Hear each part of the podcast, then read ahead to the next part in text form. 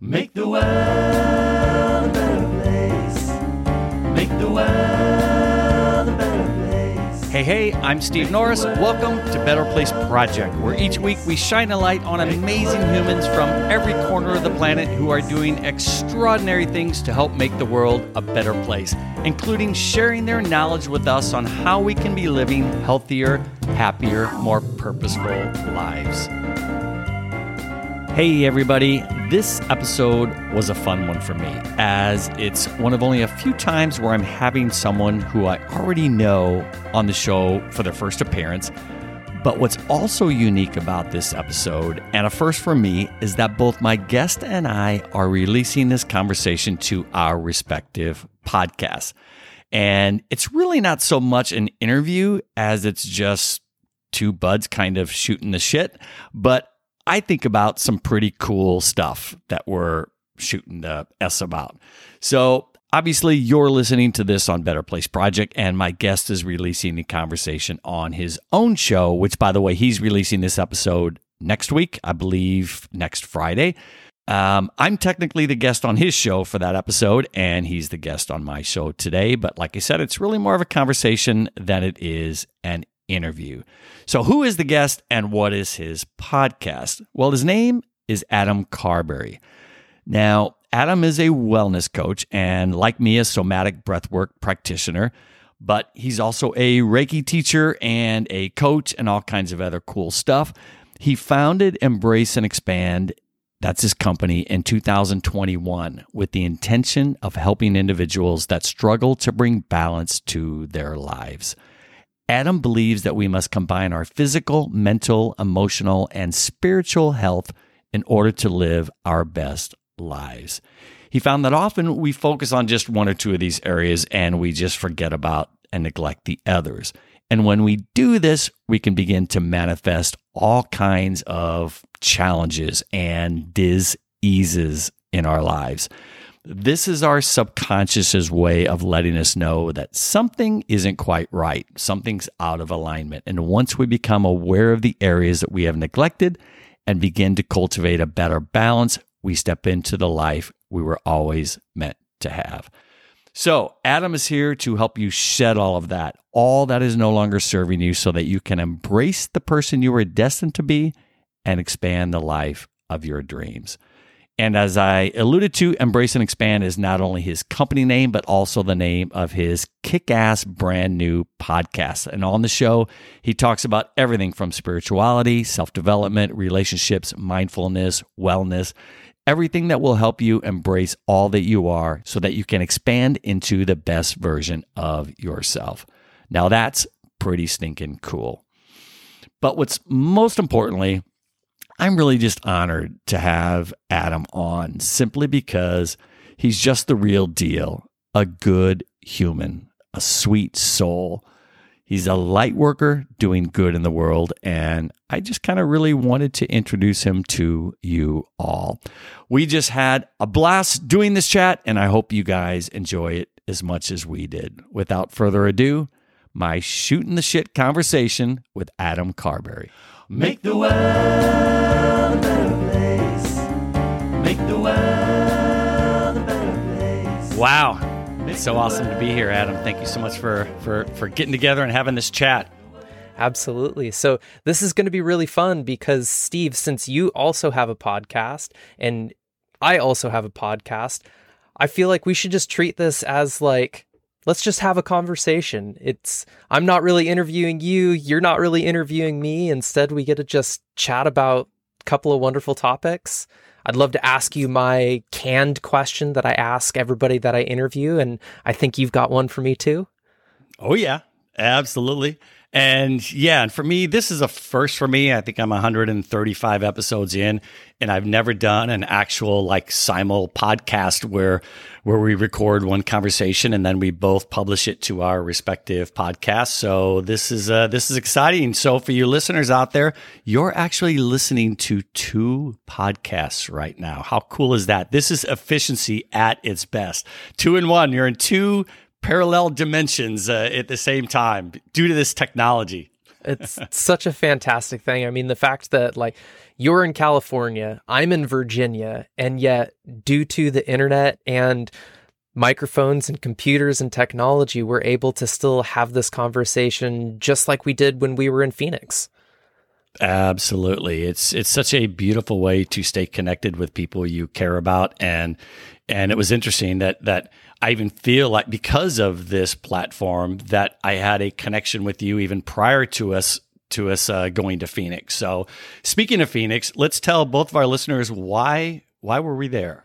As many of you know that have listened to the podcast, um, I am a breathwork practitioner. I first started with somatic breathwork last January um, of 2022. And I basically spent the entire year of 2022 diving deeper and deeper into myself to learn basically about my own internal operating system, how I work, how I get triggered, the various different things that make me react in certain situations simultaneously while learning to hold space for other people to help them discover the same things. Now, I decided to go to the in person training because I had only ever done the online trainings. And now, having experienced both trainings, they both equally have their value. But, Steve, I know you can attest to this that the in person training is just something unique and wholly different all unto its own. Yeah, there's there's nothing like being there in a room full of like-minded people. And I think there were what like 45 of us that went through this at the same time on top of, you know, maybe a half dozen of the somatic breathwork practitioner or the, the, the trainers, I should say, out of Austin, Stephen Jaggers and Fish Fisher. They're beautiful company and beautiful humans. We have to throw a shout out to them for sure. But yes, it was just a beautiful, beautiful, beautiful weekend. So, but I do have to ask you, Adam, was there like one first experience that you had? And how did it come about with breathwork? How did you discover it? And what was your very first experience doing it?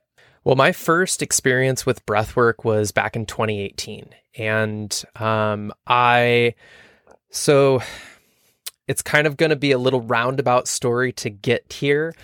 But we in, have time. In 2017, my wife and I purchased a school bus, retired from a local school district in Washington state. And we spent the next 11 months converting it into a tiny house. And the whole goal was to, I had at that point in time been running my own business doing high end home theater installation. And it had been about, I think six years at that point, maybe seven years at that point um, of running it. No, sorry, excuse me, eight years.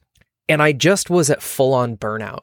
I was no longer finding fulfillment in that job. Financially, it was fulfilling me, but from a soul perspective, it wasn't fulfilling me. And so, by not fulfilling myself on a soul level, I just felt fully drained as a person. I would go to do the job and when I was on the job I would have my smiley happy face and present myself the way that I needed to to make the client feel comfortable, make the client feel happy.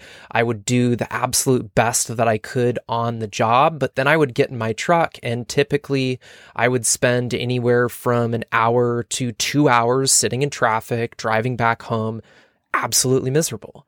And then I would get mm-hmm. home and be in that misery. And at that time, I was using cannabis to numb myself.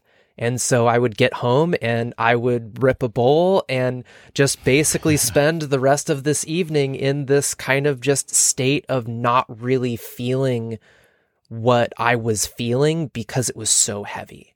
And you talk about that, by the way, openly on your podcast. And I love kind of that episode. And I, I applaud you for doing that, for sharing kind of where you were at in a state of of numbing yourself, because I think that's so relevant to why so many of us, you know, work go towards breath work so that we can open ourselves up to really go back to basically who we are and shed out so many of the things that we're trying to numb. So anyway, I, I interrupted you, but I wanted to applaud you for that and also give a shout out to that episode. I think it's your second or third episode on the show where you talk openly about this. So yeah, I greatly, you. I greatly appreciate that. And it was, I had to confront a lot of myself in sharing openly about that because Um, I spent 16 years abusing cannabis, and I don't. I I believe cannabis is a plant medicine. It has a lot of amazing benefits. I still use it in a ceremonial type fashion, but it's very infrequently. Breath work helped me to get to that point. It helped me to recognize where I wasn't honoring the spirit of cannabis the way that it is meant to. If we get back to spending 11 months working full time, trying to convert a school bus into a home that I mean I had to rip out all the seats. I had to rip out all of the school bus electrical system. I completely with my wife's help designed the interior. I did all of the electrical work myself. I did all of the woodwork myself. Everything had to be done in a certain custom fashion because you can't just go to the store or go to Yeah, IKEA exactly. and buy stuff to just fit into a school bus. You know, you have to like, and granted, people do go to IKEA and buy cabinets and retrofit them that way, but Sure. we have five animals. So we had to basically build the floor plan around our animals' needs and then fit ourselves in around that. But through working full time, through doing the conversion, through trying to have a social life, for trying to be there for my friends and family, I was spent. I I took on way more than I realistically had the energetic capacity for. And towards the point in time of we were getting ready to move into the bus, we had our house listed on the market, we were selling all of our stuff, which I was very very attached to. Can I jump in there real quickly? So, what was it, Adam? About um, what was your motive? You know, for the bus, where you're like, let's just go see the United States, let's travel, let's be mobile, and and I can still do, you know, what you you obviously hadn't started your breathwork practice at that point, correct? Or had you? You you were already doing No. coaching. Um, I, Okay. at that point in time, I wasn't even doing coaching. At that point in Ah, time, okay. I um, Still doing the audio visual. Yeah, I was still stuff. doing the home theater thing. And then every so often, I was in. So 2015, I discovered Reiki and I got my Reiki level one and two training. And then, as I do with everything, when I find something I really am passionate about, I dive fully into it. I Sure. go 150 miles per hour into it. I basically spent six months of every single time there was a Reiki share at this local center, I was there. Every time there were opportunities to work with that community, I was there because I found something that helped fulfill me on a soul level, that was giving me a little bit of my life back. And then in 2016, I traveled to Glastonbury, England, and got my Reiki Masters training. Um, they held the final, it's called Attunement in the center of Stonehenge, which was an amazing experience all in That's so cool. Yeah, I've been to Stonehenge. It's amazing. But doing something like that there must have just been phenomenal. It, it was it was very incredible, and and like my history is on my mother's side. Uh, they're from Scotland. My father's side, they originate from England. So there was a lot of history for me in going there and really being amongst those ancient stones. Like I, I felt like I had been there in a previous lifetime. But Wow. through doing those practices, it honestly just wasn't enough with everything that I took on in trying to convert the school bus, trying to drastically change my life. And the reason we tr- decided to do it is one, we wanted to travel. We wanted to be able to bring all of our animals with us and have a comfortable space. I mean, it's a full size 40 foot school bus. So it, it is a massive bus. It's 240 square feet of living space Wow. and we have everything that we possibly could need. But right in the time period that I was, we were getting ready to hit the road, I came across a documentary called Sacred Science by Nick Polizzi. And he documented eight people traveling to the Amazon jungle and spending time with this center called Paititi Institute. And Roman Hanis, the guy that runs that center, is a trained shaman who healed himself from um, some medical issues utilizing plant medicines and the teachings that the shamans of the Amazon jungle were able to basically gift him through knowledge of, of word.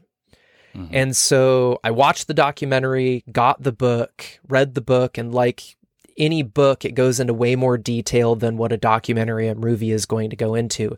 I literally closed that book, opened my computer, and booked my retreat for the very next time.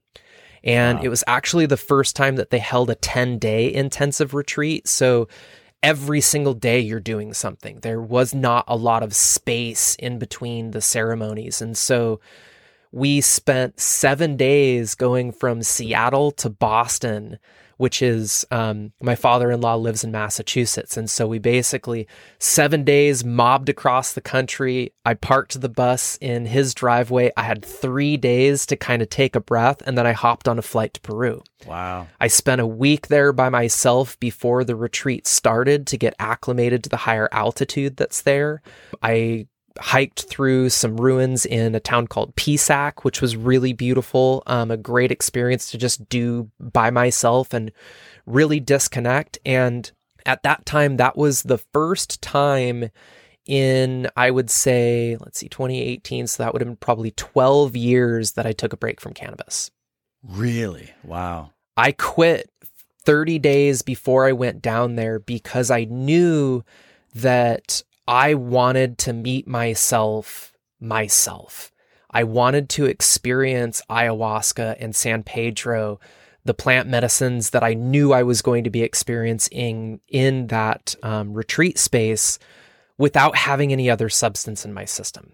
And Mhm. it honestly was it was easy. It was super super easy to not consume cannabis at that point because I made the decision and I had the intention on why I was doing it. Absolutely. I had tried to quit numerous times before that and was never successful for more than about 7 days because I didn't have a reason to.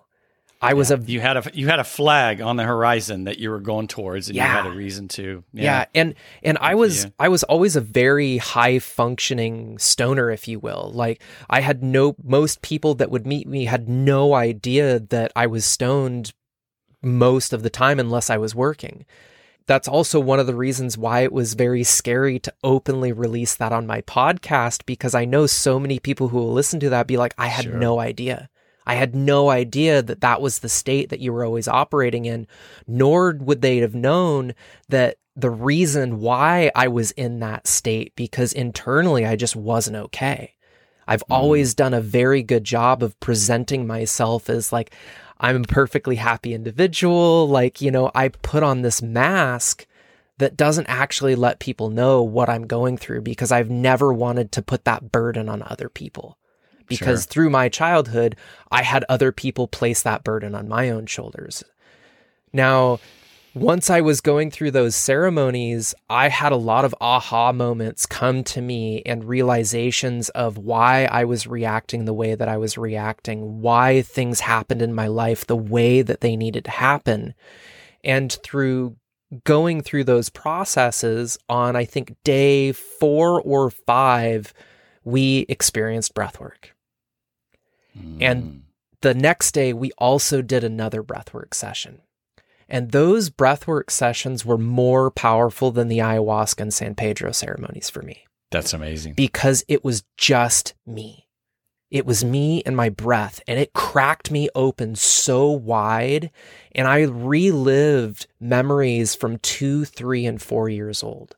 Like That's amazing. in if I was there personally viewing it, but it was like my higher self was looking down on my younger self, watching everything unfolded. And that's truly when I had the aha moments of, oh, okay, so that's why I react in these certain situations the way that I do. And that's when I started being very, very curious of, okay, how do I go deeper into this breath work? How do I receive this training? Well, to get the training through Paititi Institute, there's all kinds of prerequisites that you have to go through because the way that they do it, it's a very ancient lineage. It's all ran via a drum, certain beats. There's four different stages that you go through that basically take you through different points in your life. The beats follow different aspects of the heartbeat. So there is a lot that goes into it. It was a little bit more complex of a breathwork process truly, truly profound. The most extreme experience of tetany that I have ever had in Oh, all of my breathwork sessions. I mean, like, my feet were fully cramped. My hands were fully cramped. Like we call them T Rex claws or lobster claws. Um, my body, And were those long sessions? Were they? um, they were an hour. Um, they were Okay. basically Oh, so just as long, long. as somatic breathwork the three-hour holotropic marathons. That you No, no, definitely not that long. But I also could feel where I was still kind of holding myself back because I was in a group of 22 people. And I knew at that point that there was a lot more under the surface than what I ever imagined that there was. When I came back, I started doing more research and looking into okay, where else could I get trained? And I came across um, a guy named Michael Stone who leads neurodynamic breathwork. And that breathwork process is exactly like somatic breathwork, with the exception of instead of breathing in and out of the mouth just in the first half and then in through the nose and out through the mouth in the second half, you are breathing in and out of the mouth the entire hour. And it's all just guided by music. There is no neurolinguistic programming. There's no guidance from the practitioner. You are literally just there on your own and the music is just guiding the experience. And I ended up doing about 50 different sessions with neurodynamic breathwork. The first 10 sessions were all different. And I experienced a lot of different things. I had a lot of emotional releases. But then, after about that 10th session, from 10 until 50, I kept going to the same place. I refer to it as the yogic trance state. It's a space that our subconscious puts us in where we're in between waking and asleep. It's like we're in this state of pure oneness and nothingness all at the same time. But from that state, you're not aware of what you're processing. You're not aware of what your body is going through. Achieving that same state over and over and over and over again, I finally said to myself, I was like, this is pointless to keep doing because I just keep going back to the same state. I don't feel like I'm actually continuing to make progressions. And so I stopped doing breath work for a while. Wow. And then December 28th of 2021, I sat through a breathwork session with Stephen Jaggers. I got off that call and immediately oh, signed Oh, so up. this was a Zoom call. yeah, it was This a Zoom uh, call. on- online. yeah. Okay. And I, as soon as I got off of that call, I immediately signed up for the online course and my life has been changed ever since. Wow. And so what was it? So was it because of the the cueing and the with, with the music as well as the guidance that really made a difference for you? Yeah, it's having somebody there actually holding space. Yeah. You know, knowing that somebody else is there helping me to go through the process while also giving cues that make me ask myself questions. Absolutely. Yeah, and like, you know, Stephen talks about the Peter Levine quote that is so apropos in that true healing does happen in the presence of an empathetic witness. Mm-hmm. And that's what you saw. Yeah. Yeah, that is. You know, it's not to say that neurodynamic breath work is any less potent or powerful. I had some amazing experiences through that. Same thing with the um, primordial breath work that I experienced in Peru. I had an amazing experience. But I think we all have to learn to find the right tool for us and the right Sure. tool for where we're at on the journey. And now having experienced multiple modalities of breath work, I just recognize the power that somatic breathwork has. And of course, it's not a perfect modality. It still has room for improvement. I have made in my own sessions a little few subtle changes that just work better for me, work better for my energy and Yep. yep. How I think it is going to help that particular client. But I think that's part of being a space holder is it's learning It to sure read is. the energy of the people that are around you and what they need in that time, which is why I love somatic breathwork's definition of holding space is to experience the fullest capacity in the present moment through witness consciousness by not being reactively involved but being response able. Response able. Love it. Yeah. And that's the key.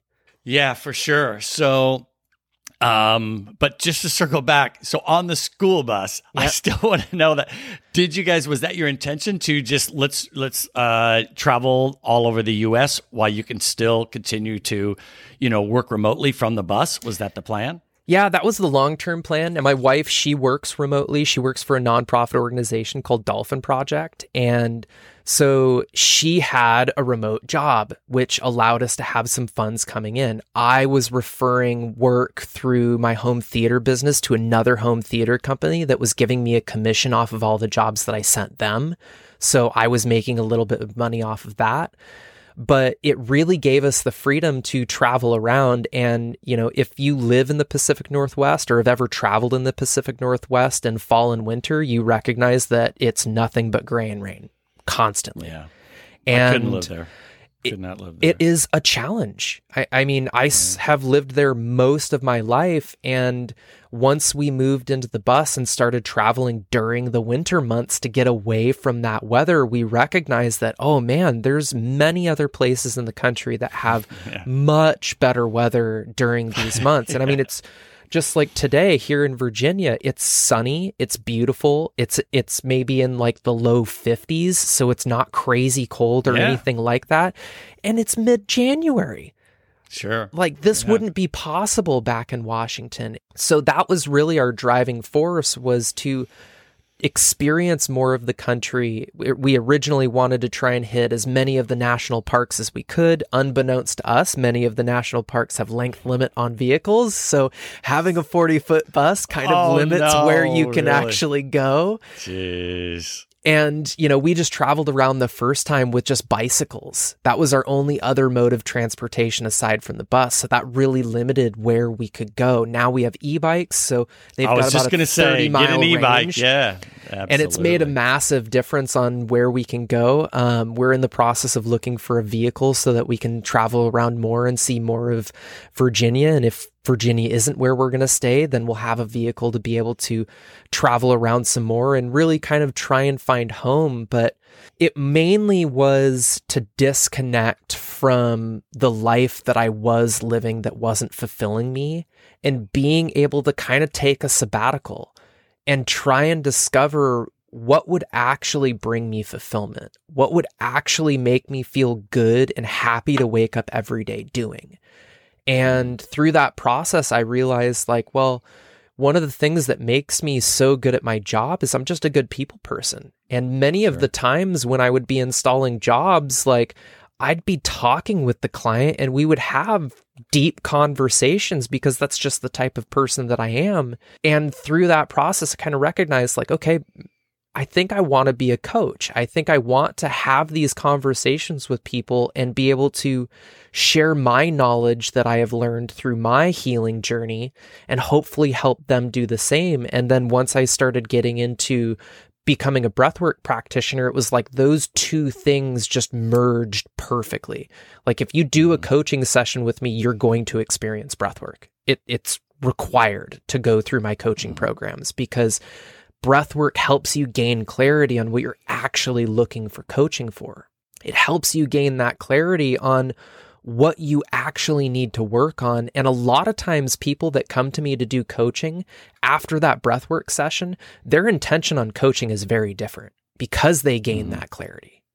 Right. Yeah, and I wanted to, you know, mention as well. I think it's so cool, Adam, that your first kind of, you know, like blown away experience with somatic breath work was was online. And see, mine was the exact opposite. I discovered it um, completely by accident. My ex-wife, I was flying back to Illinois a couple of years ago, and my ex-wife had given me a book to give to my to her mother, my mother-in-law or ex-mother-in-law, but I'm still really close with her family. And I said, "Sure, I'll take the book back." And I was going to spend a couple months in Illinois with my parents. They're in their late 80s now, so I try to spend as much time as I can back there. And after I'd been back there like a month, first of all, I completely forgot to drop off the book at her mother in law's house. Went to her mother in law's house, had dinner a couple times, but forgot the book. I'm going through my backpack one morning and I pull out this book called Breathwork by Andrew Smart. And, and I'm thinking, where did this come from? I, I and I thought, oh, wait, I think I think Kim gave it to me, my ex wife. I forgot why she gave it to me.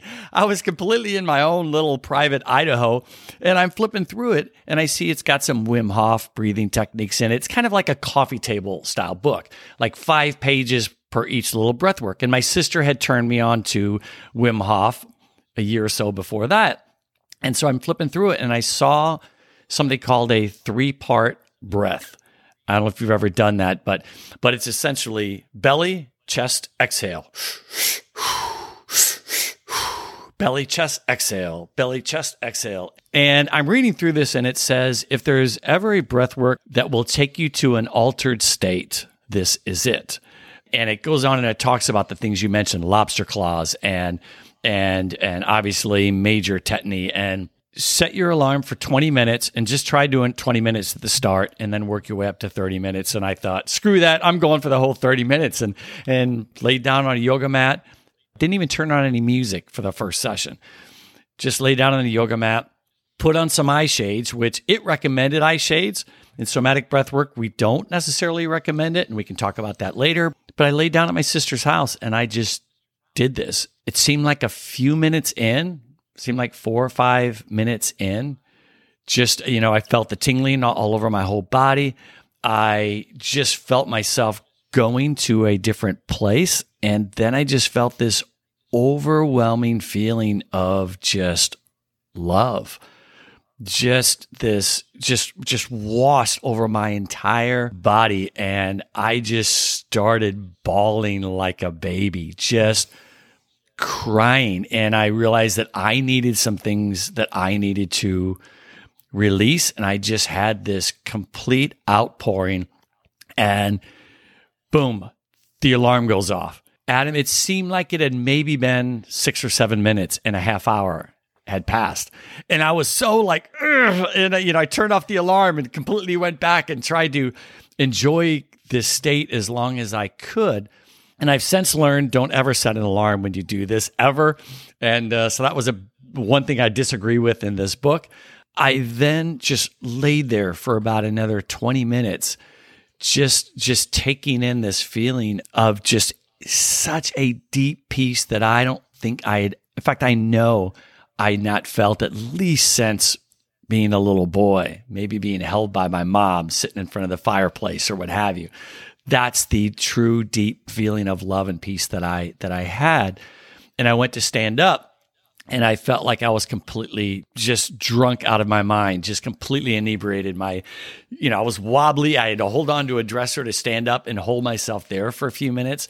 I've talked about this on my podcast that I, I go then to walk across, leave my sister's one of her guest rooms and walking across her living room, and she has two cats one that is just as nice as can be, a friendly cat, and one that hates everybody, and especially me, and would never let me pet it, never would let me even come around it. He would run off, and he comes trotting over towards me, puts his paws up on my legs, and I'm looking down at him, going, "Hey, what's up, little guy? How you doing?" And I plopped down on the floor, and he hopped on my lap and just started purring and crawling and rubbing his body all over me.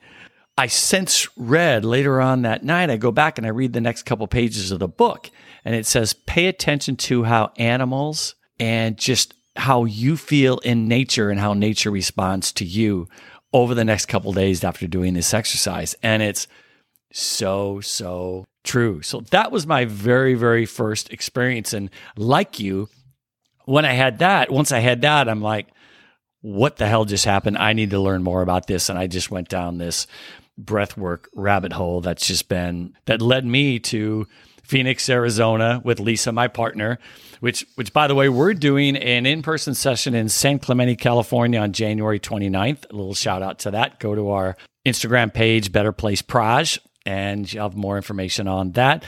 But circling back to Adam, the online, you know, form. So so I had done a year and a half or so plus of you know, just in person by myself sessions.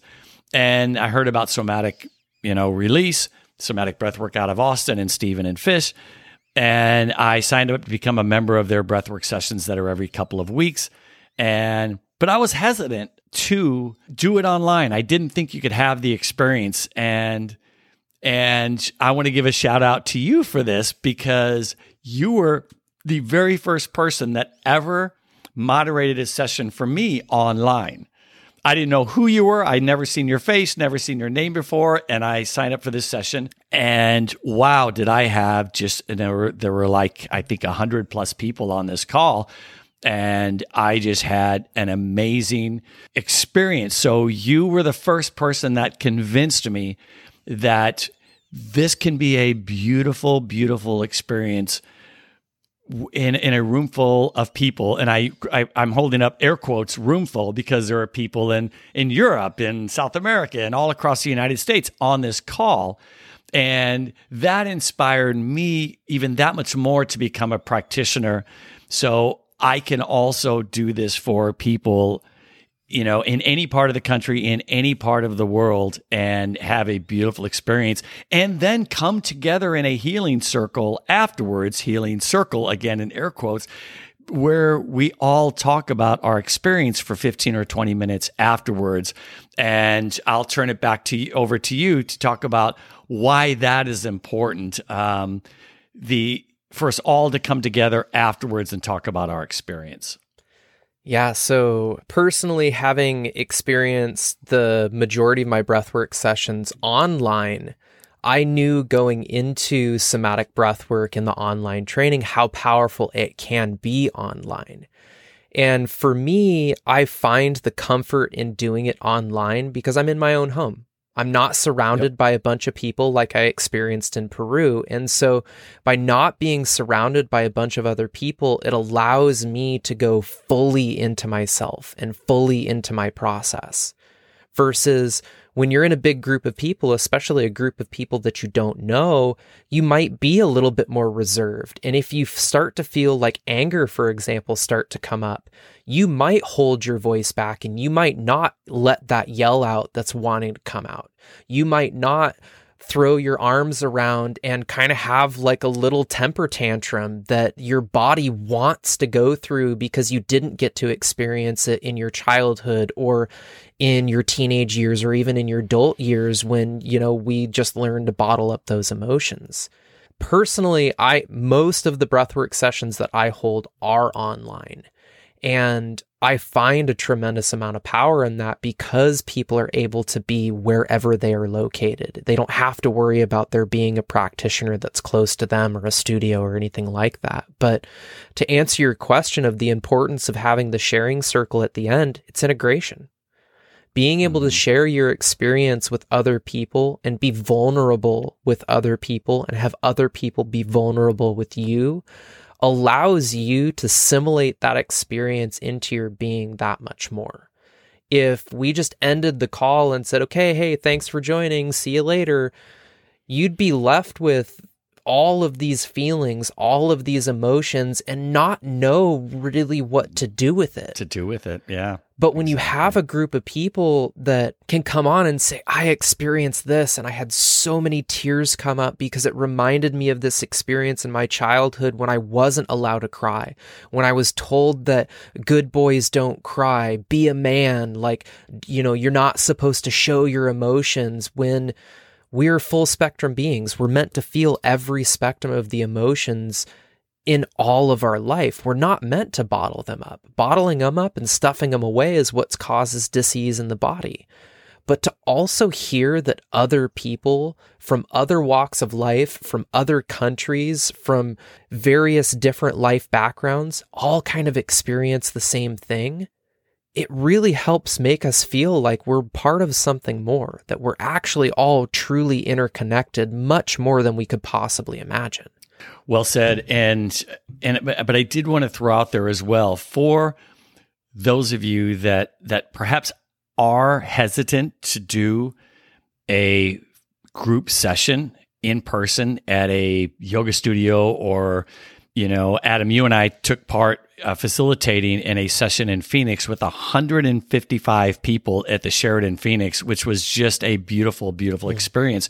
And but I did want to to comment on that because I, like you, had done all my breathwork sessions by myself, whether it be online or or just literally by myself doing my own breathing and without any moderator. And so I also had no idea how I was going to be taking part in a session in a group. And the very first time I ever did that was in Phoenix at our training week.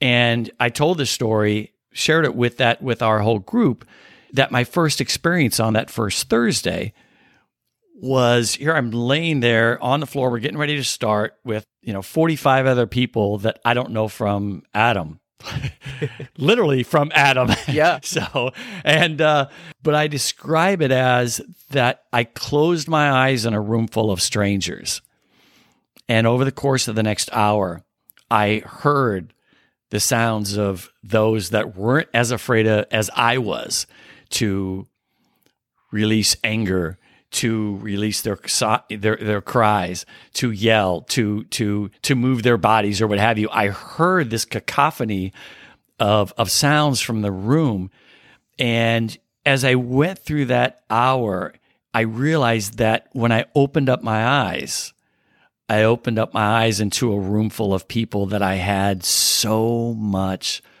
love and compassion for because we all went on that journey together and it was just just a beautiful experience. So both of them are awesome. So if you have an opportunity to go to an in-person one, do it.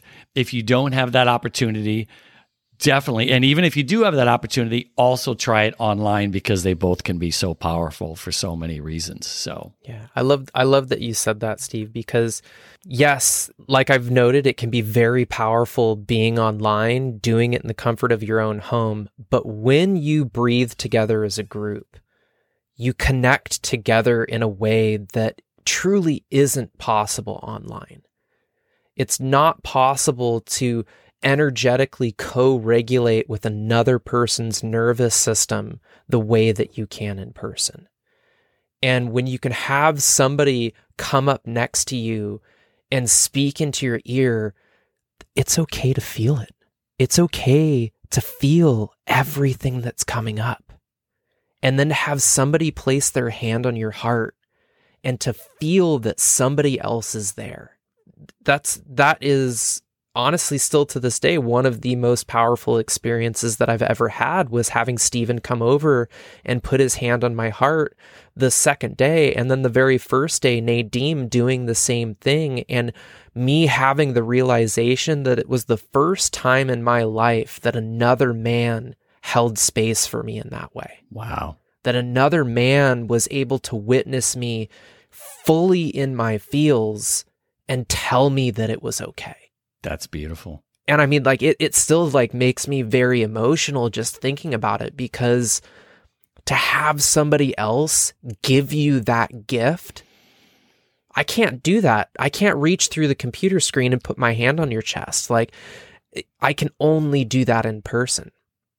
And so I've also got an in person uh, session here at a local yoga studio in Richmond on February 11th that I'm really, really excited to be a part of a whole new community that I don't know any of these people. I don't never been to the yoga studio or anything, but my wife who does all of the kind of back end stuff for our business embrace and expand, um, she just reached out to a bunch of yoga studios and this was the one that wanted to have a session hosted. And so we're going to kind of see if, you know, if there is a community for us here and what that's going to look like. But I'm really excited to be able to hold an in person session again because it's been since August for me, since, well, December when we did that large group session, but August since I've actually held a container all myself in person. And it is just very, very powerful when you can have people that are breathing together in one room and all of a sudden one person starts crying. And then that gives another person the permission, oh, I can do that. And then all of a sudden, a person on the other side of the room starts crying. And then somebody starts yelling. And then another person starts yelling. And like you said, I love that word cacophony because that's exactly what happens. It's like this cacophony of emotions that somebody finally opened the box and said that it's okay to feel. Yeah.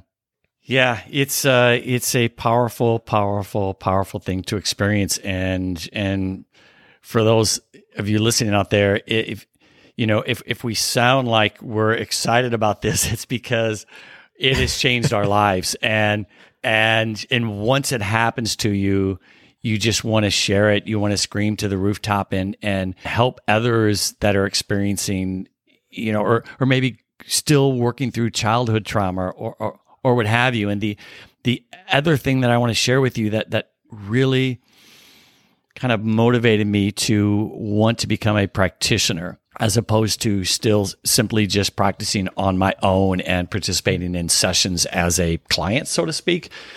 And I have a very, very long term friend.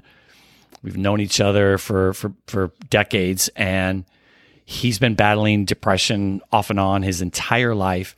He's been on very, very powerful antidepressants for, for many, many years and and he's really been going through a dark night of the soul. Had literally 10 therapists over the last 25 years and the last couple years have been some of the toughest of his entire life. Like literally bedridden. Would go days without leaving his apartment. Would go and, and you know get out of bed to to eat and go back to bed for a year and a half, he would not even let me go into his apartment because he said you would just be disgusted, Steve. And this was a guy that his apartment looked like a model home. I mean, beautifully decorated and and just beautifully was spotless and clean. And you know, a couple months before the training, um, so this would have been last August, September. I went out to see him once a week. I would drive. He lives about an hour from me, and took him out to dinner. And I told him about you know, I'd been talking to him about breath work and whatnot. And I said, Hey, anytime you want me to at least show you what I do, I'm here for you. And, and, and it's just done so much for me. And he just kind of put it off and put it off. And after, you know, we had had a light dinner and, and we're driving, I'm, you know, we are driving off to go someplace else. I can't remember. And he said, Steve, can we go to my condo right now and, and, and do that breath work stuff you're talking about? And I look at him. I'm, I'm driving. Serious? You want to go right now? And he goes, I, I'm, I, I've got nothing to lose. I'm at the lowest point in my entire life. My, he said, you're going to be disgusted. You're going to want to vomit when you walk into my house. And, and I said, I don't give a shit about any of that, dude. I love you. You're my brother. Let's get you better. I don't know that this is going to help you, you know, but I do know that this can help you release some of the stuff that you're carrying. And, um, so this is without any training. I told him, I said, I don't know what I'm doing, but I'm just going to show you what I do in my breath work. And we put on some music. You know, over the last year or two, I started putting on breath work and meditation music while I did it. And I just did what naturally came to me as far as giving him vocal cues and, and helping him with the breath and making sure he's breathing deep into the belly and all those things. And he had just this guttural release that was just so powerful and so beautiful. And and when we done we're done we both just kind of sat and cried there for a while and talked for like half hour or 45 minutes like you said just a natural purging and the integration and, and all of that. And he gets up and he walks over to a closet and he opens up the door and and it's just a shelves full of self-help books how to get out of depression you know, um, tapes on how to turn your life around, you know, you name it. It's just every life coach, every, and he said all of this over these last few years. And I can't tell you how many therapy sessions I've been through driving home, just feeling worse than when I drove there. None of that for the last 25 years has ever made me feel like what you just helped me with right there you know, for me, that just reinforced that this is something very, very powerful. Humanity, we've been breathing for thousands and thousands of years, but but what a way to tap into who we truly are and help us get back to who we truly are. So yeah, yeah. I always like to refer to as it's the journey back to self. Sure is. Right. And you know, so many of us, I like to use the analogy of when we were kids and we're starting to shift right around like six, seven, eight years old, and we start to shift into the person that we're going to show up into the world as. We put on a backpack. And in putting on that backpack, different events add stones to that backpack. And over time, we start carrying more and more stones in that backpack. And the longer we carry them, the heavier and heavier they get. Breath work allows you to set that backpack down, open it up, and see what stones are no longer relevant to see what stones still have a lesson, but maybe you can chisel away some of that stone and make it a little bit smaller so you can still carry that lesson with you, but not actually have to bear the full burden of that weight. The gift that you gave your friend was showing him that it's okay to finally put some of that stuff down. It's a beautiful metaphor. I love that. And that's something that conventional talk therapy cannot do.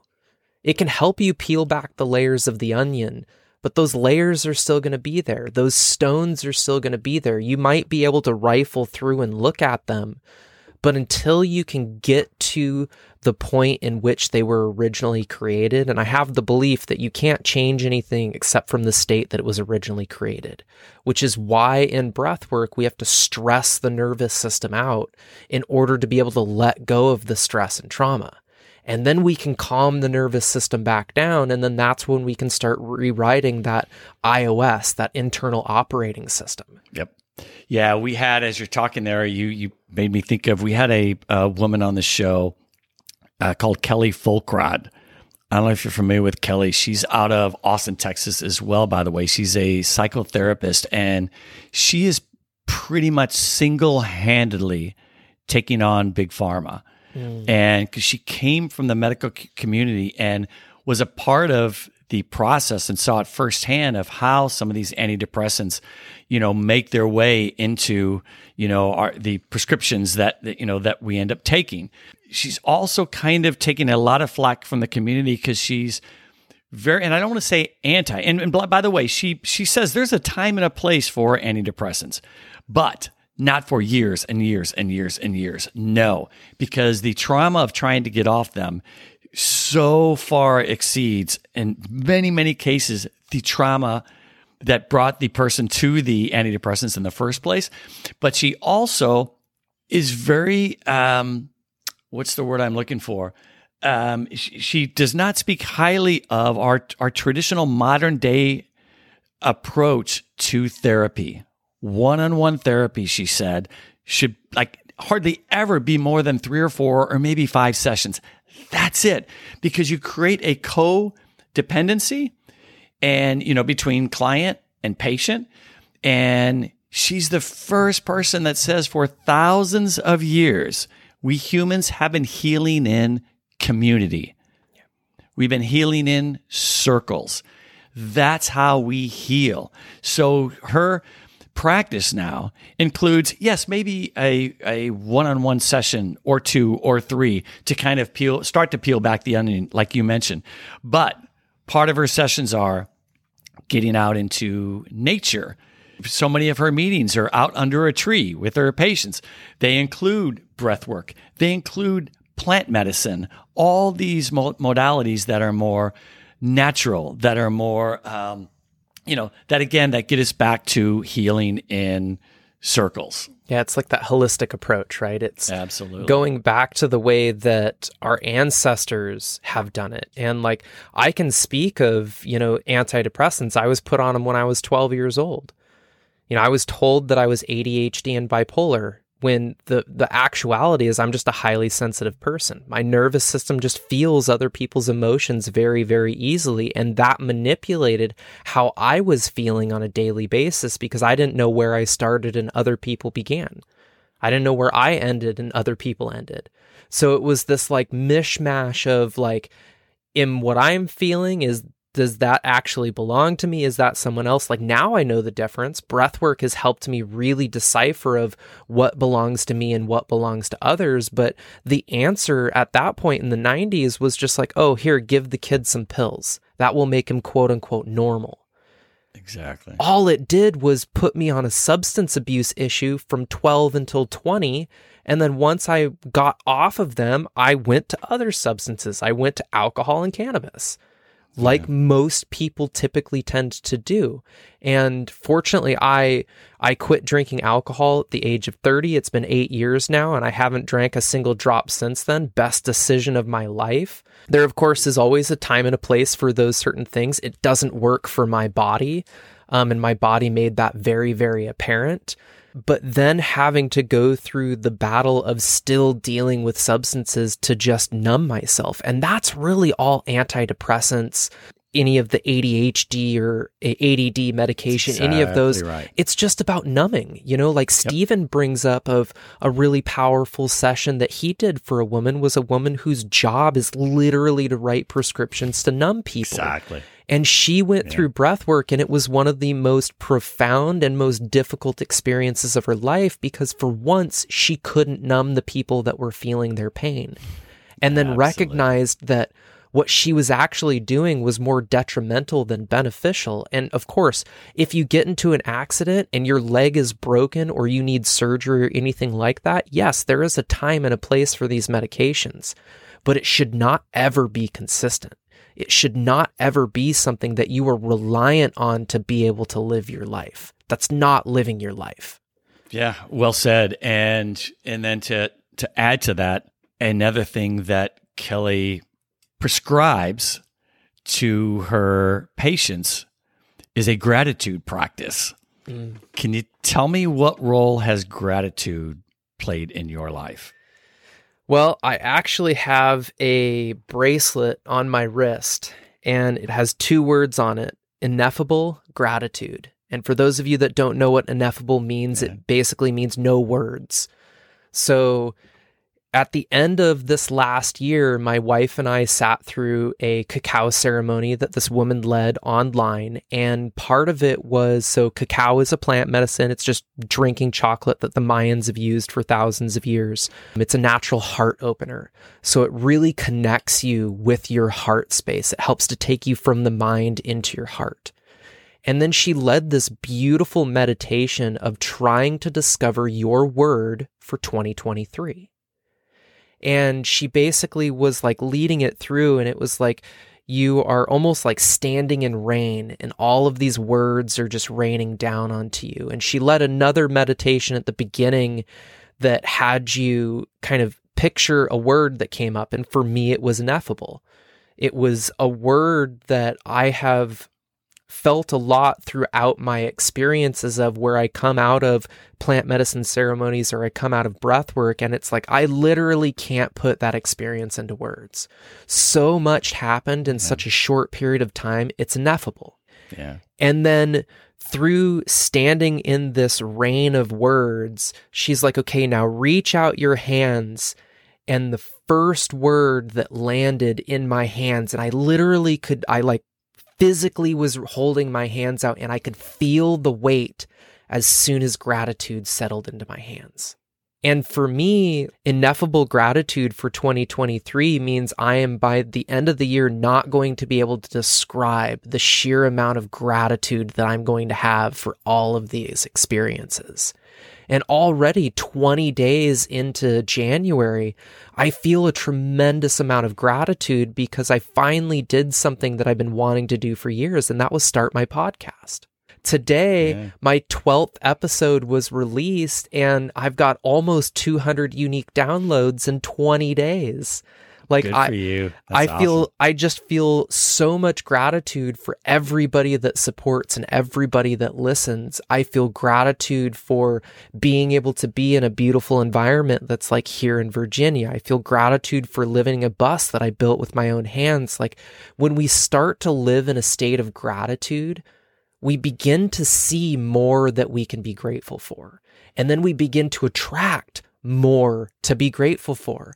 And it just becomes the cycle of Yeah. endless gratitude. But when we don't have gratitude for the things that we have, when we don't have gratitude for just the fact that we're alive, when we adopt more of a victim mentality and more of a life is just out to get me, that's when the dark night of the soul happens. That's when it rears its ugly head and you start to feel depression. You start to feel anxiety. You start to feel like you're not good enough, like you're not worthy. Mm-hmm. And all of these negative emotions or lower frequency emotions, I should say, because there's a scale of consciousness, right? So, like if you think of zero to a thousand, a thousand being like enlightenment, true unconditional love, zero being fear, shame, guilt, depression, all of those Lowest feelings, vibrations, the lowest vibrations, right? And then there's this like range of in between them. As soon as you can start to get to that neutral state, that's where you can transcend up into the higher frequencies, but you can also transcend down into the lower frequencies. And that's currently where I feel like I'm at.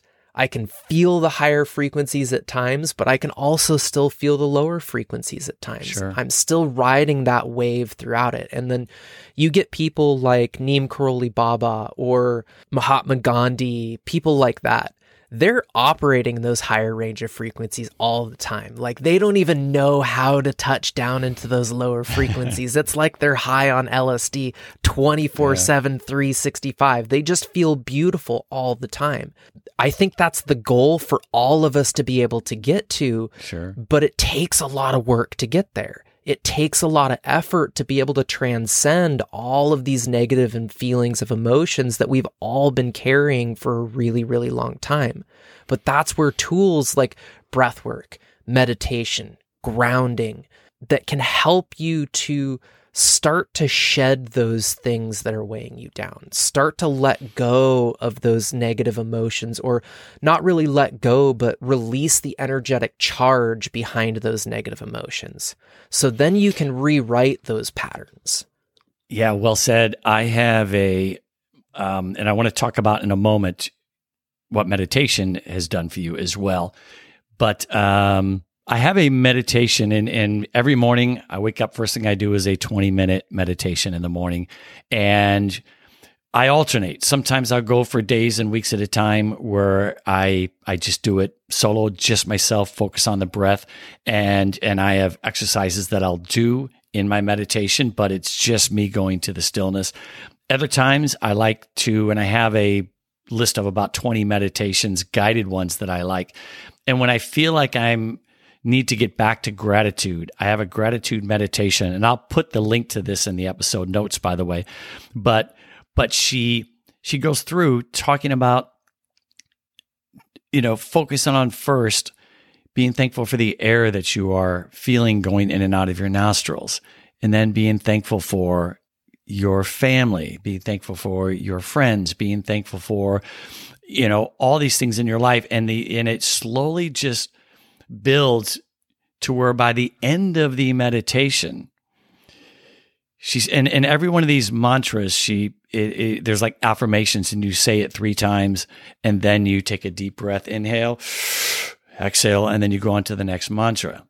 And one of the last mantras after feeling this gratitude just percolating and building up in your in your body she says i expect and i accept miracles and and that's your mantra. I expect and i accept miracles. And and it's so true that once you start practicing gratitude just more and more things just come your way every day. It's like wow thank you for that. Thank you for that. And and you do almost get to the point where you are where I, I should say i am almost getting the point where i literally am just expecting awesome things every single day since i've been on this consistent gratitude practice. It's just been been amazing. But i will put that link in the episode notes. But speaking of meditations what is your meditation practice and what role has that played in your life adam So I've had a pretty like long going meditation practice. Um, initially, it started out. I was first introduced to meditation when I started doing Reiki in 2015. It was just part of the process in learning to do it. It was part of the process in d- holding Reiki shares. You do a meditation in the very beginning to prepare yourself for being in the space to hold space for others and to be able to channel energy through yourself. Now, I have a very different view on what meditation is now that I've been practicing seated, closed eyes, very Zen Buddhist typical style of meditation. I now have the view of meditation can be anything that keeps you in the present moment. Anything that you can do that allows you to focus on that singular task at hand without thinking about anything else can be meditation. So, like I've mentioned previously, like I have an e bike. Before that, it was just a mountain bike. Um, anytime I'm riding my bike, that's a moving meditation for me. I do have, just like you, I kind of have about a 20 minute meditation that I do in the morning. My kind of morning starts off by taking care of animals and I have to mm-hmm. feed our rabbits, feed the cats, feed the dog, take him out to go use the bathroom, and then everybody else kind of calms down for a little bit. And then that's when I dive into my 20 minute meditation. After that meditation, my wife and I get going in the morning. Um, she drinks a cup of cacao. I drink a cup of mud water. We sit down with our journals. We both have Oracle and Tarot card decks that we work with, and so we pull cards. Which is a big part of your podcast, it's by a the huge way, too. Part of my, yeah, cards. it's a huge Yeah. part of my podcast. It basically gives the inspiration for every single episode. And so I use those cards to then give me the inspiration on what I'm going to journal about. And that's really the only kind of quote unquote scripting that I do for my podcast, but I don't actually, it's not like I have my journal open in front of me when I'm recording the podcast. I just in my mind know what I wrote about that morning and then allow that inspiration to flow through me as I'm recording my podcast episode. So that journaling is also a form of meditation. Now, one thing that my wife and I have practiced, like in 2020, we had a very rough year. We separated for a period of time. We almost got divorced, but we were able to come back to each other and recognize that we were best friends for a year and a half before we even started dating. I dated one of her friends, she dated one of my friends, and then we went on a hike together on Mount Rainier and I asked her like, "Well, what would you think if we started dating?" And then a couple weeks later we started dating and then a year went by and I asked her to marry me and then 7 years into our marriage and there's of course that like 7 year itch a lot of people talk Itch, about yeah. and we Yeah. definitely experienced that. In coming back together, one of the things that we started doing is every night before we went to bed, we said three things that we were grateful for that day. Love it. Now, that could have been things that we were grateful for for each other. It could have been things that we were grateful for based on what the day was. And I will admit, the first month probably, I was on the struggle bus. I had a really hard time pulling things to be grateful for because I was still dealing with a lot of the emotional turmoil of what I did in our relationship that I was feeling a lot of guilt. I was feeling a lot of shame. I was feeling a lot of regret. I was going through a lot of those lower vibrational frequency feelings, like I was talking about earlier. In those lower vibrational frequencies, it's much more difficult to move up that scale of consciousness to where gratitude lives. And like gratitude is on like, it's right around like the seven, 800 range within the scale of consciousness. So it is really far up there, just along with love, just along with joy, Sure. pure happiness. But the more and more we did that practice, the more and more I was able to hold gratitude. And now there's several pages in my journal that it's an entire page of things that I'm grateful for. It has just become easier and easier to see the things that I'm grateful for. Being able to take my dog on a walk, being able to have these conversations, being able to hold space for others. I could go on and on and on about the things that I can be grateful for because it's now been a practice that has been ingrained in my being. But it took practice. It took a lot of practice in the beginning to actually get to that state to recognize that even seeing a butterfly, even seeing a bird soar through the sky are all things to be grateful for. Yeah, Joe Dispenza just so eloquently talks about all of this as well, and and even you know meditation for beginners. That you know he talks about that that you know these are patterns that we live our life in patterns, and so when we first try to sit down and meditate, just being present, like you talked about, Adam, just focusing on the present, focusing on the breath can be so hard in the beginning because our patterns are oh i want to go grab my cup of coffee i want to go check my iphone oh i have a lot of stuff i need to do today i don't have time for this.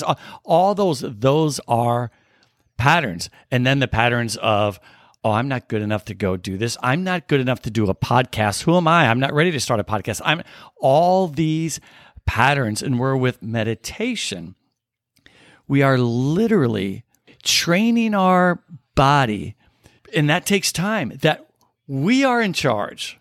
You're going to sit still here and and I am in charge and I'm going to be present. And as those thoughts come in, that's okay. You know, when you get those the monkey brain and all these thoughts coming in about I got to go get coffee or I've got so much stuff stuff I have to do, you know, uh, davidji. I like what he says as well that uh, that look at these thoughts coming in like the clouds passing by. Mm-hmm. Acknowledge them. All right, I see you. Thought, and just let the cloud let it drift on. Just let it pass by gently, set it aside, go back to the breath. And the more we do that, and I'm I'm a walking example of because I'm a guy that I've been meditating for 25 years, but never more than like three weeks straight until 15 months ago. I would do it for a week or two, and then I wouldn't do it for three months. And then I'd do it for three days, and I wouldn't do it for three days, you know, for another three days. So only about 15 months ago that I said, I am hell or high water every single day. And it's like I can pretty much say for the last, you know, from pretty much since I was three years old, I've brushed my teeth every single day. And I thought, eh, you know, there, I've never missed a day. I mean, maybe camping one time, whatever, when I was a kid, whatever. But if I can brush my teeth every single day, I can meditate. And, and I thought, I'm going to just, for once in my life, make this a mandatory practice. And it took probably three, four, or five months before I really got into a groove. And, and I still have days where, you know, I'm sure you'll agree, where I'll have a meditative session that it's like, yeah, just not a whole lot happening. I was completely fighting off the thoughts because I had maybe a huge day with back-to-back appointments from 7:30 a.m. till 9 at night or whatever. But it really has changed my life as well in that virtually every day when I'm done and I walk out of that, I've got gratitude in my heart, or I have an intention for the day, or I'm just, it sets the tone for the day. And it also retrains our body and we can literally start to form neural, you know, neuroplasticity and, and, and reform neuro, our, our neural pathways to the point where it's so much easier for us to, when something happens, to not go back to our old patterns, whether we're in traffic, whether we spill a cup of coffee on the counter and we, uh, we, when you feel the anger coming on, which, you know, to me, it's the small stuff that, that gets me upset my whole life. That's how I've been. Big catastrophes, I'm Mr. Calm. But the small little things are where I've needed to work on. And, and over time, when you start to notice, wow, I don't get to choose what happened to me that I got this flat tire on my way to a very important meeting, but I can choose how I'm going to feel about it. And that's what meditation has done for me, for sure. Well, and I mean, meditation is all about just developing awareness. It's developing awareness of yourself. It's developing awareness of the things that are happening around you. It's developing the awareness to recognize when those triggers happen and then being able to ask yourself that hard question where is this coming from? Is this helping me or is this hindering me? And then being able to use that awareness to go deeper into it. And I'm just like you. I have some mornings where I sit in my meditation and it's like I can hear the cats messing with something. I can hear, you know, it's really rainy out and that kind of maybe sometimes puts me deeper into it. Sometimes it takes me out of it. Like I maybe had a lot of dreams the night before and so that's still playing in my mind of like what does this mean and what does this mean and and I have a similar analogy of what you brought up with davidji of like I use a river. So think about yourself sitting next to a river. Love that, yeah. And you see yeah. a leaf floating by. But you don't reach out and grab it, you just watch it go by. That's the same thing in meditation. You just watch the thought go by, but don't reach out and grab it. The moment you reach out and grab it, you're no longer in the present moment. You've been taken out of the present Yeah. moment, and now you're on the thought train. And once you're on the thought train, it's hard to get off of that train because the thought train is always moving. You got to jump off to be able to get off of it. And a lot of times that just means you're going to stop your meditation and you're going to walk away but I did a interview with the gentleman that it's episode 15 of my podcast. Um, his name is Vash Tomanek, and actually really young guy. He's 25 years old. And he has the practice where he meditates for about 20 or 30 minutes every morning. He also visualizes while he's doing that meditation. But then throughout the day, everywhere that he finds like two or three minutes, say he's waiting in line at the bank or he's in between a call, instead of picking up his phone and scrolling through Instagram or TikTok or whatever just to pass the time, he takes those couple of moments, drops from his head to his heart, and just breathes for a little bit. Open eyes, not closing his Right, eyes or yeah. anything, but still just maintaining that presence. And we all have those two or three minutes multiple times throughout the day. So if you get 10 of those throughout the day, Sure do. you just meditated for 20 or 30 minutes throughout the day. Yeah, good point. It's just broken up into chunks. And that's a whole lot easier to bite off as a beginner than to say, okay, I'm going to sit down, I'm going to meditate for 20 minutes every single day. It's setting an unrealistic expectation for yourself if you've never trained that pathway. And if we use another analogy on training neural pathways within the brain, think about a hiking trail, right? you go on a hiking trail, it's very clear where that path has been because so many people have walked that same path. But you might know that if I walk 100 feet down there and then I take a left and I walk through the forest here, it's going to take me further down the path that's going to be this shortcut. But if you only walk that shortcut once and you come back to it again the next day, you won't be able to see where that trail is. But if you walk it again, all of a sudden that trail gets slightly more clear because you recognize a certain rock or you recognize a certain branch. And then if you continue to walk that path more and more and more, eventually that path will become so clear, it'll be just as clear as the other path that everybody else walks. The difference is is that now you've trained and if other people can learn to walk that same path, they're like, "Oh, I wonder where this one goes to." And then you kind of start to teach your brain to take these shortcuts instead of taking the known path. And in taking those shortcuts, it will develop new shortcuts and the new shortcuts and the new shortcuts. And then eventually, after taking so many shortcuts, your brain is completely rewired and you are a totally different person. Beautifully said. Yeah, and I love what when you when you were talking about you know when you're meditating and all of a sudden a cat makes a noise or or you know the the rain makes a noise and distracts you. I love what Light Watkins says about that. And he says that that and he's all about meditating without without a guided meditation just being present focusing on your breath. But any noise that you hear the truck that goes by the beep beep beep a backing out truck outside your door or or a neighbor yelling or you know that's part of your meditation too welcome it the dog just barked i acknowledge you dog you're part of my meditation now Thank you for being part of my meditation. I acknowledge it. Boom, you're back right right back to the breath. Rather than see, this was me always trying to make my environment perfect. Let me okay, I'm gonna close the windows. I'm gonna do, I'm gonna turn off my phone. I want my environment to be perfect so I'm undisturbed, you know. But some of my best meditation sessions have been out in the woods. And all of a sudden, boom, there's a woodpecker. Hmm, I hear you, woodpecker. Thank you for joining my meditation today. Boom, back to the breath. And so shifting the mindset to welcoming any outside noise, no matter how disturbing or violent it is, a neighbor screaming or what have you, um, just just welcome it. And that's going to prevent you from going to your deep relaxed state, you know, and inadvertently going to a, you know, an upset state. The whole point is to go into deep relaxation. So, and not letting external factors affect that. I love for that. sure. And speaking of Light Watkins, he and davidji.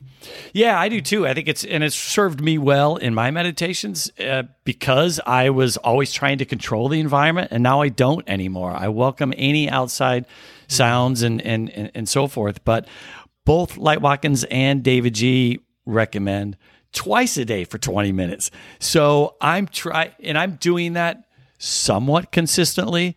My morning one is non-negotiable. I mean, I as as davidji says, RPM. Rest, pee, meditate. And I subscribe to that. Sometimes I'll brush my teeth before I meditate. Other times I'll brush my teeth afterwards. But that's non negotiable. As soon as I get up, I meditate. I always carve out time for it. The afternoon ones, I'm trying to squeeze those in. Not quite as good at that yet. So we'll see. So, Yeah, I love that. And what you said there, I want to touch on is that by inviting those noises and saying thank you, you're also adopting gratitude into your meditation too. sure. Yeah, exactly. It's like having Exactly. gratification for those things that would have disturbed you otherwise, but by being able to have gratification, gratitude for them, it just draws you deeper into that meditation. I, I'm going to have to implement that for sure. Oh yeah, it's it's it's awesome, and I love the word that you just said, possibly accidentally. You said gratitation, and I thought, wow, that's kind of cool. Let's do a gratitation. I like it. I like it. A meditation on gratitude. Well, Adam, we would have a four-hour uh, podcast if we just let this go. I have about a whole ton of other questions, but I'm thinking, what are your thoughts that we better jump to our signature questions here, and uh, and then we'll just have to make it a you know a regular thing that we just do this you know once or twice a year. We we circle back and and and update each other on our shows. How's that sound? I think so. I think that sounds really good. All right. Well, another thing that we have in common, as I just mentioned, is we both have signature questions that we ask each other or that we ask our guests at the end of every episode. And do you want to start first or you want me to Sure. start? I'll go ahead. So, Steve, what did you have to embrace in your life in order to expand into the person you are today? All right. First of all, let me just say that that's a beautiful, beautiful question. I I love that, and I love how that's actually the name of your your podcast and your company. I just, um, yeah, I, I just love it. So I compliment you on on that. And so I put some thought into this, and it was really hard for me, Adam, to come up with one answer. So I have four for you Okay. that came to mind that like boom, boom, boom, rapid fire. The first thing I think in my life that I've embraced early on that definitely enhanced my life in a big way is embracing risk. When I look back over my life, some of the most amazing experiences I had all started with my willingness to take a risk. And there's just been so many cases of that. I remember as a 16 year old, I was starting to play in bands. And as you mentioned, I'm a musician and I started playing in bands, but there was this band called Millennium, which was the top band in the St. Louis area. I grew up in Southern Illinois, right on the Illinois Missouri border. And there was a band called Millennium that was like the top band that played all the top clubs and and you know I wanted to play in this band. Well, I was 16 years old. Well, they needed a keyboard player and I heard this through word of mouth. So I called the leader of the band. His name is David Wilkerson and we're friends to this day. And asked if I could audition and God love these guys. They were all in their late 20s and early 30s. I was 16 they let me audition for the band. And i brought my gear down and i set up and and you know i thought i can play with these guys because i grew up playing mozart and bach and beethoven and i grew up playing classical piano. And auditioned for the band and first they're like oh my god how old are you? You know and and uh and long story short i didn't pass the audition. I failed. And they're like first of all you're too young. Second of all steve yeah you're an amazing piano player but we play rock and, and blues, you need to improve your street playing. You know, your improvisation, your I could pick up Beethoven and Bach and I could play it off of sheet music. But I wasn't used to playing five, six nights a week in clubs with other musicians. And that's when you learn to play in a group and bring down your volume when the guitar player's soloing and, and complement what the drummer's playing rhythmically with the keyboards. Those are all things I didn't have a clue about. So, but he gave me the time and energy and and knew that I had some talent.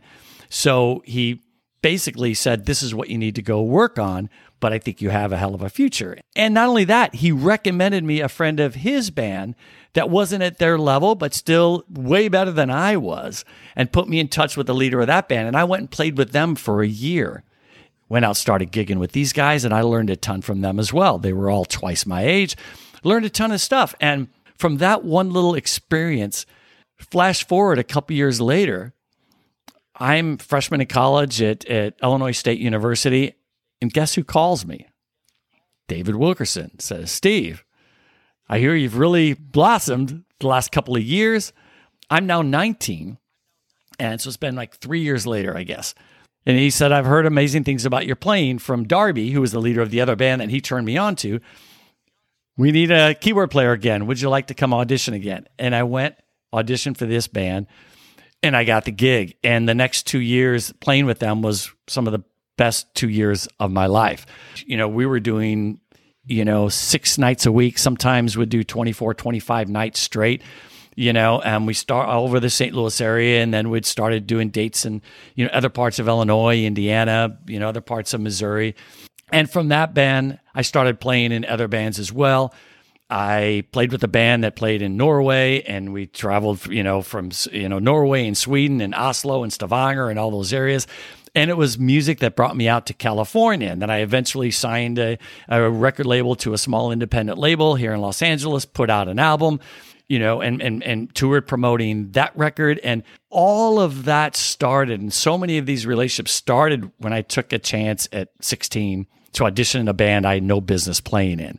But the people that I met along the way, and the and and I also learned about failure. That okay, it kind of smacked me around, you know, around my peers in high school, playing with my 16 and 17 year olds. I was like the guy. I was the leader of my little band, you know, and we were playing little junior high dances and things like that. But I needed to be smacked around a little bit and realize that I have a lot to learn. But I took that lesson and, and moved on. So so, risk in starting companies. I've launched two companies from scratch and built them. And I've had plenty of failures as a result of my risk, but some of my greatest lessons were from taking risk. So, my life has been so much enhanced by risk. So, I would just encourage people take a chance, do something you wanted to do and you never thought you could, go do it. The second thing I had to embrace was open mindedness and critical thinking. And I grew up in a very staunch Republican family, went to a Catholic grade school. And, and when I was in first grade, I was, you know, walking on my parking lot with a sign saying, Nixon, Nixon, he's our man. Throw McGovern in the garbage can. That's really showing my age right there. But, um, grew up in a family of, you know, these are how things done. These are how things are done. Government should be smaller, pay pay less taxes. Uh, you know, so many things that uh, that I had these beliefs. I believed in trickle down economics. I believe fat was the the enemy. So many things that we were taught in the you know 70s and 80s and, and 90s that until I learned how to really question everything that I was that I've that I've learned, I think that has enhanced my life so much by meeting people that challenged challenged me on some of my past beliefs that I was very rigid on and me being willing to open up my mind and realize, wow, I was really way off base with that. Or maybe there's nothing wrong with that belief. It's just not mine anymore. I don't choose to subscribe to that because I've opened up my awareness that took me into, it took me down a completely different path. The next thing I would throw out is curiosity. Embracing curiosity, it, it, that's, to me, um, I like to be around people and surround myself with people that are curious about everything, that are curious about meeting people from all walks of life, that are curious about travel. I think so often we Americans, uh, can learn so much from from Europeans who who have a different country, uh, a two hour train ride away, and so they speak two or three or four or five different languages, and that was something that I was curious to see. For example, with my I had an IT tech staffing company. And I wanted to expand and try to do some business internationally, even though we're still a relatively small, relatively small business. I was a part of like some roundtables with other business leaders that said, no, you have to be a certain level before you can do business. You have to get your revenue up to, you know, 20 million before it's worth to go internationally. And, and, and anyway, I just did it. I thought, you know what? I feel like doing it and, and just made some calls. And before you know, it, within a few months, I was doing business in Mexico City. I was doing some business in Brazil. I was doing some in Buenos Aires. And, and then I started to fly to some of these areas, even Central America and I thought, if I'm going to do business with people here in, in these different countries, I need to show respect. My first few trips that I went down to Mexico City, for example, I had to take a translator with me. So I thought, I'm going to learn Spanish. And every day I talk to, you, the only way you can learn Spanish and be able to speak it conversationally and fluently is to go live in that country for six months. Well, I couldn't do that. I had three small kids. And so I hired a 80 something Argentinian woman. And I went to her three days a week, practiced for two hours with her. I learned to read, write, and speak Spanish. And I started watching telenovelas. I watched every morning Despierta America instead of Good Morning America on the television. On my car stereo, I had nothing but talk radio in Spanish. And guess what? I learned the language because I was curious to see can I learn this language by still living just in America? And and you can. So curiosity has totally embracing curiosity has totally enhanced my life in in so many ways adam learning about different cultures and when you learn a different language you learn how in in different countries how they conjugate the verbs differently with which teaches you a lot about how they think their expressions that they say i love the expression in spanish antes de hacer nada consúltalo con la almohada. It's a basic ex- expression that we say in English. We say, uh, if we have an important decision to make, we say, eh, I think I'll sleep on it tonight. You know, sleep on it, wake up tomorrow and see, you know, how you feel about that decision. The Spanish translation, what they say is, again, antes de hacer nada, consúltalo con la almohada. Before you do anything, talk it over with the pillow. So just beautiful, wonderful expressions like that that say the same thing, but but just in a it's just a beautiful, colorful language and Latin people are just such wonderfully beautiful, colorful people. And I think it's no small part because of their language. I've learned a little German and talk about an amazing you know, language. Ich spreche Deutsch ein bisschen. There's so many beautiful words that don't even exist in English. And you only learn that if you have a curiosity to to learn it. So, anyway, that's been a huge one for me. Lastly, and I left this one because it's the most important one by far. I really, and we haven't talked about this much. We'll do it in the night or at all in our next conversation, our next podcast. We'll talk more about relationships and tough times that you and I have gone through that we've talked about privately that will maybe open up more about that in, in, in the next conversation. But I really hit some dark points in my life over the last few years that I went through my own dark night of the soul. And I had to have a strong desire to embrace joy. Mm. And when I say embrace joy, like you, Adam, and, and with gratitude, when you were saying that you had a you were on the struggle bus to to find something to be grateful for, I, I I'm so there with you on that. And you know, gratitude and joy just were non-existent in my life. I had dealt with so much shit, and and I was also deep into victimhood. Why is me? Why did this happen to me? Why did this happen to me? And I had to make a conscious decision that this is this is my responsibility to create my own joy, and you know, and and making that conscious decision that it's my obligation to create my own joy and to create my own happiness. That has changed my life um, in in so many ways. It is our responsibility to take ownership of it, to force ourselves to meditate, to force ourselves to come up with three stinking things we're thankful for. We can do it. All right, even if you don't want to, just do it. And I love what Oprah says. Don't just write down things you're grateful for. Write down why you're grateful for those things. Why are you grateful for your mother? Because she's been there for me all my life. When I was down as a kid, she's the one that threw me on her lap and gave me kisses and made me feel good. Embrace the feeling of why we are grateful for that person in our lives. Why are we grateful for this air that we are breathing? My gosh, when I take this deep breath, I can just feel this oxygen coming through my body and giving me this energy to look out this window. And I'm looking out a window directly in front of me with these magnificent pine trees and sycamore trees. And it's, it's, you know, it's amazing. That's why I'm grateful for this air that I'm breathing so I can witness this. So, so I think it's important that we not only talk about or be, talk about what we're grateful for, but why we are grateful for that.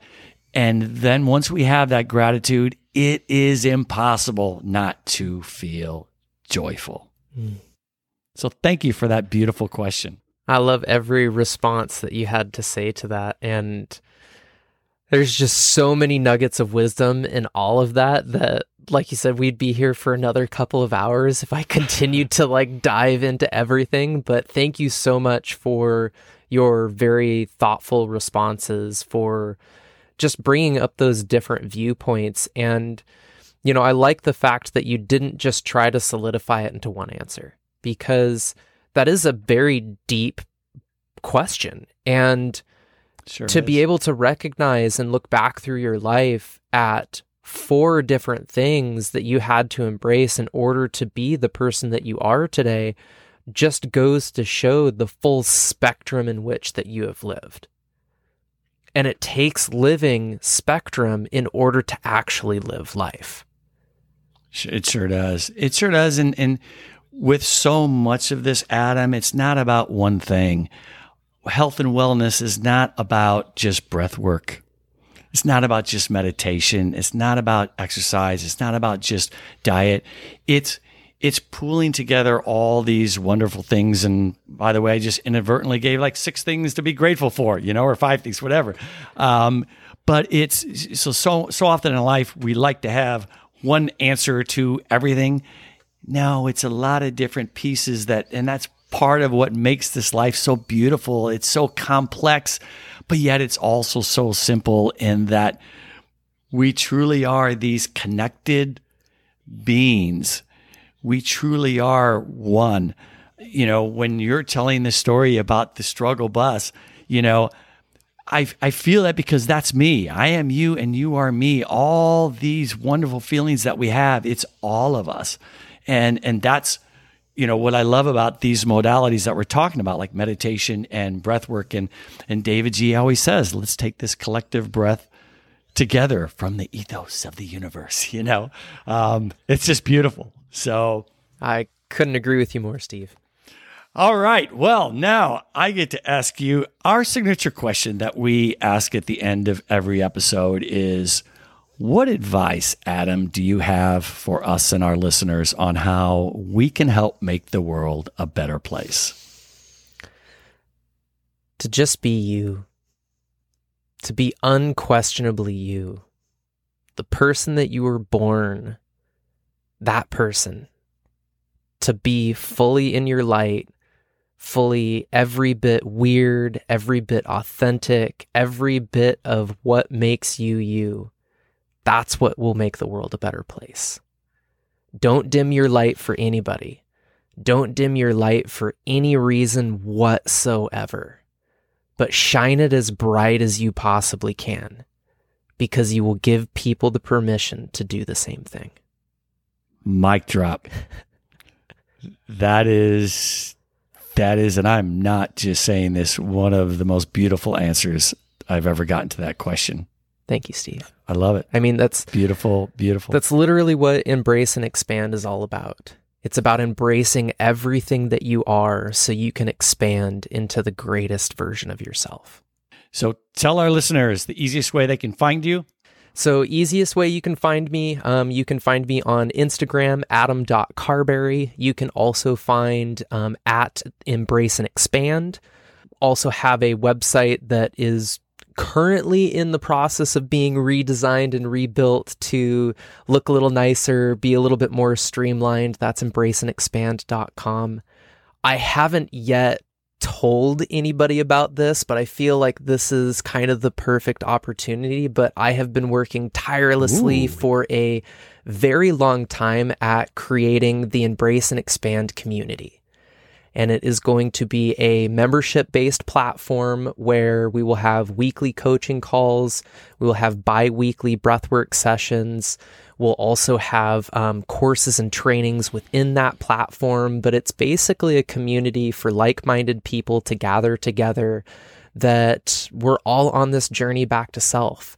And like you had mentioned earlier in the podcast, that in community is where we can truly heal.